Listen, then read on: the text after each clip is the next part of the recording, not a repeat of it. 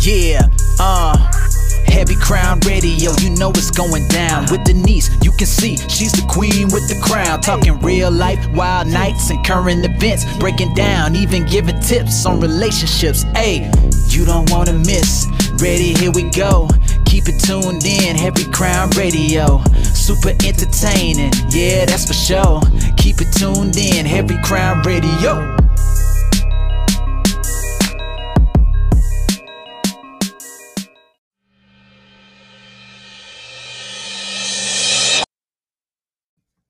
Hey, everybody. I would very much like to stop opening these intros with, hey, it's been a minute. So let me just say, what's up? I'm back. The break is over. And if you hear any sizzling, that's just my rose because I'm celebrating and I don't care. It's the day after Christmas. I care that Kim K passed the baby bar and Megan Thee Stallion graduated college, proving that you can be both sexy and smart. So everybody talked shit about the sex tape for Kim. Everybody talks shit about WAP for Megan. Look at the shit they're doing now. You know, Kim's going to become a lawyer, and I know she is, and I know that she's going to get people like Julius Jones out of jail who definitely don't deserve to be there. Because if you've listened to this show, you know that there there are definitely people that are in prison that don't deserve to be. Like our justice system is just so.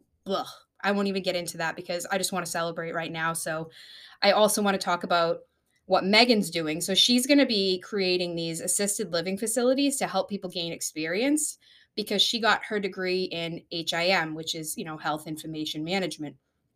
The big thing about that for me is I remember, you know, when I got my credential, everybody was saying, you know, nobody's going to hire you because you don't have the experience, blah, blah, blah. She's basically opening these facilities to help people gain the experience to get better jobs. And if that isn't, you know, huge if that is, isn't huge news and something to look up to and something to aspire to. I don't know what is you know? She went through so much shit you know Tory Lanez shot her in the foot or whatever. Now all of a sudden the bullets are missing and it's bullshit but like i said i want to celebrate it. I want to get into that.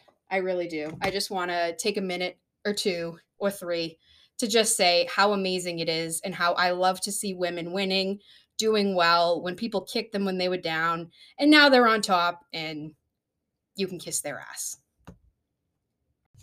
And because i know people are going to take that the wrong way what i'm saying is i want to celebrate Megan Thee Stallion for graduating college doing her damn thing. I'm not celebrating the bullets being lost. Well let's be real i'm actually pissed about that. But i'm trying to stay on track and stay happy.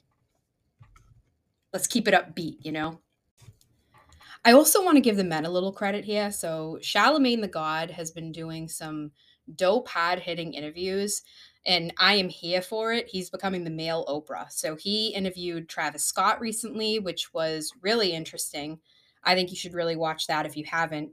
Um, the Kamala Harris one, who's you know the vice president of the United States, which I didn't like it because I felt like she was trying to prevent him from asking the hard hitting questions about you know fellow members of the of you know the democratic party so he wasn't allowed to ask certain things and she kept saying don't act like a republican because she knew if she said that he would ultimately back off because he didn't want to appear that he was a republican. So i kind of felt like oh i don't really like that man. I feel like you, you're trying to prevent him from asking these questions and you're putting him in a really difficult position. But charlemagne bites his tongue for no one as he says in his book and if you haven't read black privilege please go out and get it dope book. Um, but I really didn't like that. She was trying to prevent him from asking the hard questions. And I feel like he is so famous and infamous for asking and making the, the most bizarre statements during interviews. Like, I love him because of the fact that he literally looked Kanye West in the eye and said, Yeezus was trash. And Yeezus was trash. That was just not a good album. And I was here for him saying that because, to be honest with you, I didn't like Yeezus. I feel like Kanye has not put out a good album since My Beautiful Dark Twisted Fantasy in 2010. So he Kanye needs to make a comeback with that instead of, you know, trying to get his wife back who doesn't want to be with him because she moved on to, you know, BDE, Pete Davidson. So I'll move on from that though. I read recently that Bill Clinton has gone from, you know, blowjobs in the Oval to doing puzzles to stay sharp. And I just wanted to take a moment to uh, also note how the mighty have fallen.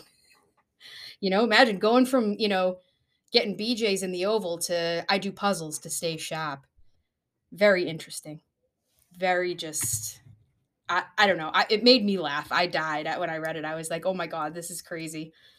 Just, you know, it, it's just so strange to me how people hold him in such high reverence, but Monica Lewinsky gets like slut shamed to death. People still don't have respect for her, but they have the ultimate amount of respect for him. And quite frankly, I think the world owes her an apology for the way we treated her for a dumbass mistake she made when she was 21 years old. So, God, my God, if I, I mean, I didn't have any cigars up my hoo ha when I was 21 or anything crazy like that. But what I will say is nobody should be held responsible for mistakes they made in their youth. And speaking of mistakes, I got to get this out there because this has been bothering me a lot. Um, I know Ben Affleck did an interview with Howard Stern recently and made some, I would say, confessions about how he felt during his marriage to Jennifer Garner. And I just want to say I love him, love Jennifer Garner, but I don't feel like he needs to go on an apology tour for any of the things that he said. That was his experience feeling trapped and fe- you know just feeling all of these things i don't think it's an insult to her. I think it's just it speaks to his experience and who are we to sit here and say he shouldn't be able to speak about how he felt what his experiences were and everyone's going to say oh but his children but his children. I think his children should know the truth.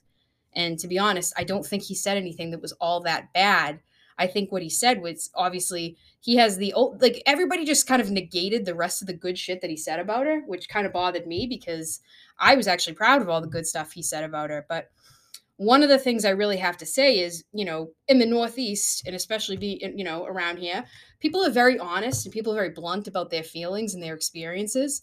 And I feel like the reason that people are attacking him is because they're not from this arena and they don't understand that we're very forthcoming we're very blunt you know we're we're just forthright we say what's on our mind and sometimes we do it without thinking you know there's a lot of things i've said that probably haven't aged well and there's a lot of things that i've probably done that I'd probably say there's a lot of things I've done and said on here that I probably don't agree with now. And, you know, in hindsight, I probably would have, you know, said things a little bit differently. But I don't think that he had I don't think he deserved to go on an apology tour over it. I think, you know, he has all the respect in the world for her and I think that everybody just needs to calm down and stop, you know, perpetuating cancel culture. And another thing that I really have to touch upon is I don't know if any of you follow the Lad Bible on Instagram, but I follow them basically everywhere. um not as often as I'd like, but I definitely keep up with them. So I can't even get this out. So they posted a picture, I guess, with Danny DeVito and Arnold Schwarzenegger with the caption that, according to the Journal of Sexual Medicine, shorter men are more sexually active than taller men. And this is just strange. And they, because they, they put it as 531 heterosexual men in the study and found that males under 5'9 got it on more than their taller counterparts. That's the terms they use, not the terms I use. But so I'm just sitting here and I'm like, how is, I mean, how is under 5'9 short? I would say un, maybe under five five is short, I guess, to some people. I don't know. I'm five feet, so anything's, you know, taller than me. But I was just kind of like, that's crazy because I don't really think that's true. I think the taller men are definitely getting it in more, or at least, I, at least I would think so. But I'd like to know how they got this sample, if this was a voluntary response or if this was, you know, a random sample, because I, I need to know if this is accurate or not, just for my own curiosity. It's a nice little tidbit I thought of sharing with you guys. So ultimately, what do you think? Do you think that short men have more sex than taller men? Because I definitely I wouldn't be able to say either way. Oh gee, sorry, that was like a crazy video that opened. It was um what do you call it? Within this TMZ article from they're, where they're talking about the Lad Bible, it was some Spider-Man video. Because I guess Spider-Man came out recently with Tom Holland, and Tom Holland is apparently all about this, you know, short men having more sex than tall men. So I don't know. But he's also, you know, he's five eight. I don't think that's I really don't think that's short to me. I don't know. You guys let me know what you think, but I digress. Had to top off my rose for this one because I just wanted to shout out Hunter and Max from the Winging It podcast by Wingmen of the Year. They are so awesome. They had me on as a guest um, last week. I think it was either last week or the week before. I don't know. Time's blending in, but we had so much fun. Um, it'll be out in January so at some point, but I actually met them while I was on a date, and that didn't work out, um, which we need to normalize shit not working out and moving on. So we're not even going to get into that portion of it. But I met these two great guys. They are awesome. They have a great podcast. They actually have some really dope content that a lot of people aren't exploring right now. So if you're looking for something to really stimulate your mind in the most uncensored way and to really be open, these guys are for you. I love them. I think they have the best podcast. They really have so many great things going on. So many big people they've interviewed. They actually just did something with, I want to say it was the creator of Comedy Central, and it was really cool. So you guys really have to check them out. So this is just going to be a little short one for you guys tonight, but I do have some homework for you. I need you to go watch the, and do not Google it. Promise me I need you to watch Pat's one and two of the Dakota entrapment tapes, and I need you to watch Enemies of the State. Do not Google them. I want you a blind reaction to them as you listen to my future episodes on them because I, oh, this like the pain I feel in my chest from like watching it, which it's it's a good pain. It's like it was a good shock. It was it was a real good shocking experience, but it was also really sad and really messed up how you don't really know how things happen sometimes. And I don't want to give too much away, but you guys really have to watch those because I'm going to be doing episodes on those two docs coming up. Enemies of the State is on Hulu. And I believe that um, the Dakota Entrapment tapes, part one and two, those are on Amazon Prime, but I can also post the link to the ones that Daphne sent me. So shout out to Daphne because Daphne is the one who um, sent the Dakota entrapment tapes to me. And my God, are they just fucked up? Um, extremely fucked up. But it's eye opening and it's something that I think we all need to see, especially with, you know, what I mentioned earlier about the justice system. So everybody check those out. So that's my homework for you. And I will close this by saying I watched my wrapped on um I want to say it was Spotify. Yeah, I think it's yeah, Spotify wrapped. And I only gave you guys 69 minutes of entertainment this past year. So we're going to start a new regime next year and we're going to give you more. I'm going to give you more. And it's going to be epic and it's going to be amazing and you're going to love it.